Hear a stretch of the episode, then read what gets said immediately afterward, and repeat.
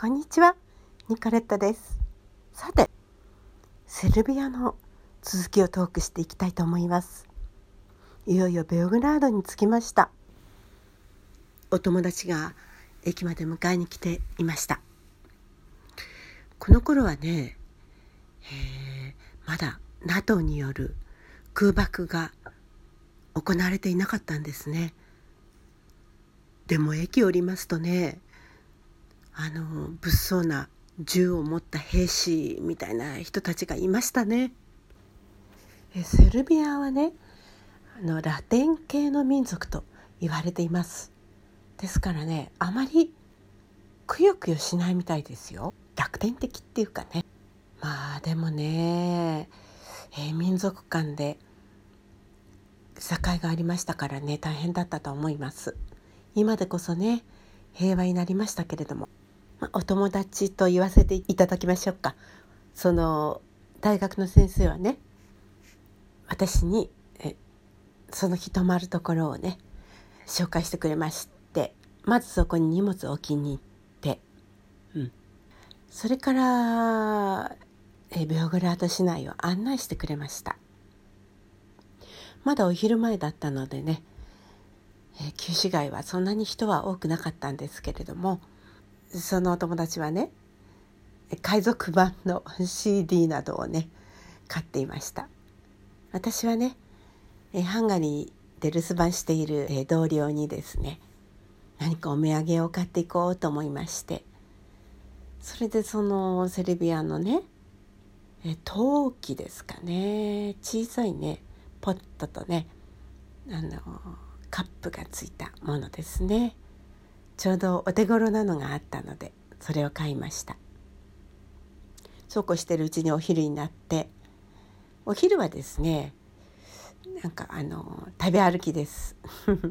パンの間にお肉とかねいろんなものが挟まったサンドイッチ。美味しかったですね。それでねだいたいね3時ぐらいになりますとねゾロゾロゾロゾロと皆さんね老若男女。外に出てくるんですよ。それまではねそんなにいなかったんですけどね。3時になるとね皆さん散歩を始めるんだそうです。いい習慣ですね。日向ぼっこをしながら皆さんね、えー、外でねぞろぞろと散歩するわけです。あいいなーなんて思いましたね。新しいものを売っているブランド品を売っているお店とかあとですね 面白いのはそういうマクドナルドとかあったりしましてねまあここにもねアメリカの資本が早くもね入ってきていましたね。でその大学の先生はですね、えー、出身が北海道なんですね。で同じ北海道の同郷の方がねベアグラード大学だったかな。日本語の先生をやっていますって言うんですね。でこれから訪ねてきますから一緒に行きましょうよって言うんですね。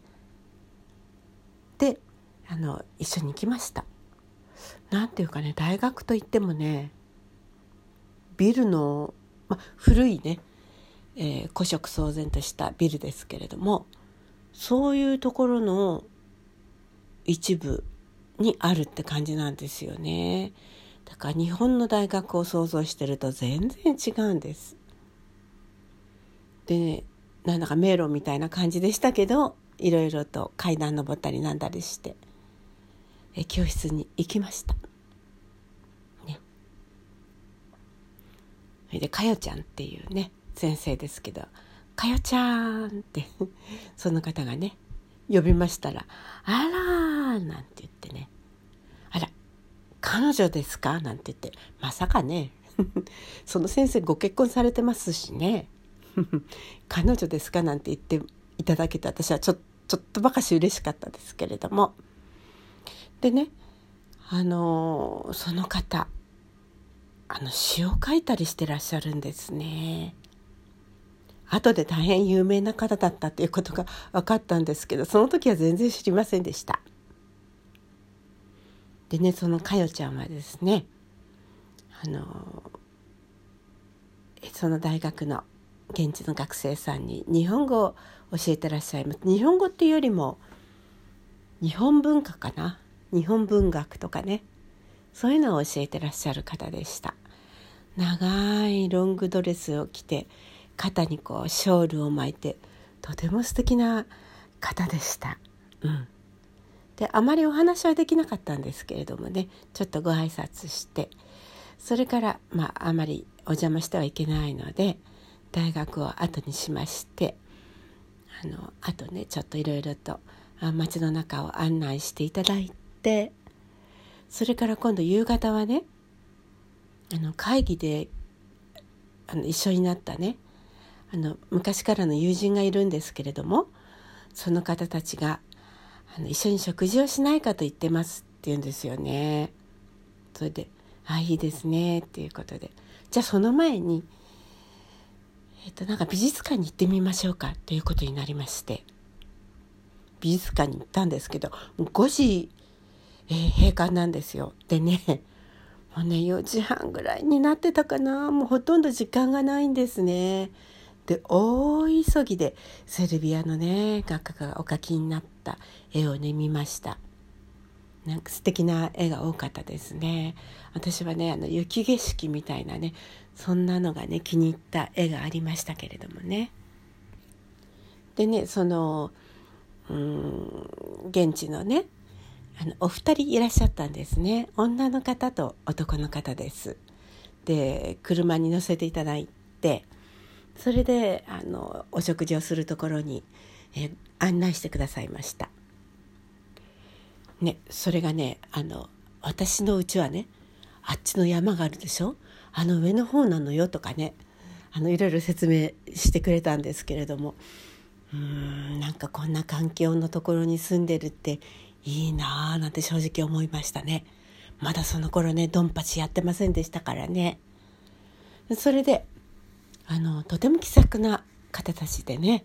で英語もとても上手でしたのであの英語で十分ねあのセルビア語じゃなくても英語が通じました。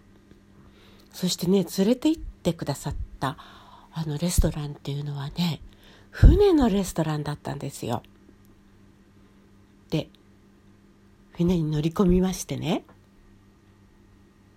で、えー、食べたお食事というのはね、まあ、長いことセルビアもね、まあ、ユーゴスラビアですけれども元は。トルコにね占領されていたんですよね。ハンガリーよりも長いことですよね。あの辺はねあのどこでしたっけ？ブルガリアとかね。トルコに長いこと占領されてましたね。それでねトルコに占領されてる間にそのトルコのね食べ物牛の生肉をですねあのこう叩いてひき肉にしたものですね。それに卵とかニンニクとかケチャップとかお好みでマヨネーズとかそんなようなもの他にもあったかな？混ぜましてね混ぜ合わせましてミックスしましてそれをねトーストしたパンの上にねあ、えーとバターも入れたかな？それでねトーストしたパンの上にね塗るんですよ。でこの生肉をね食べるんですけどね美味しいんですねこれが。うん。それをいただきました。同じものがねハンガリーにもあるんですね。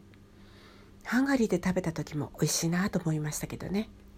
タタールビーフステーキっていうんですけれどもね。これはごちそうになりましてやっぱりねハンガリーで食べるよりも美味しかったですね。より本場に近い食べ物という感じでしたね。ハンガリーもねオスマントルコに長い間占領されていましたからその時に、えー、置き土産っていうのはねトルココーヒーとそういうタタールビーフステーキって言われてますよね。あとねあのデザインね刺繍などのデザインもトル個のデザインが多くあるんですよね。そういうものを置き土産としてトルコの人たちは置いていってくれましたね。ハンガリーもトルコ文化とは切っても切れない縁があるんですね。そしてセルビアもそうです。ただ民族的にはセルビアはラテン民族ですのでくよくよしないねいい性格してると思います。言葉もね多分ねラテン系なんじゃないかな。ルーマニアもラテン語系でしたよね。でフランスもラテン語系でしょ。ですからねルーマニアとかセルビアとかあフランスとかはねなんとなくねあの言葉がね習得しやすいんだそうですよ。はい、それで、まあ、お食事が終わってねそれからまた、えー、車に乗せていただいてお送りいただいたんですけれども車に乗ってる間ね「どんな音楽がお好きなんですか?」って聞いたら「ビートルズです」ってすぐに返事が返ってきてカーステレオからはビートルズの歌が流れていましたね。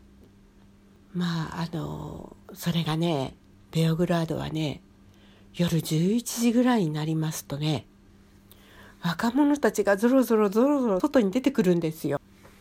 でその大学の先生のお話によると11時からが本番です。11時からが若者の時間です。なんて言ってましたね。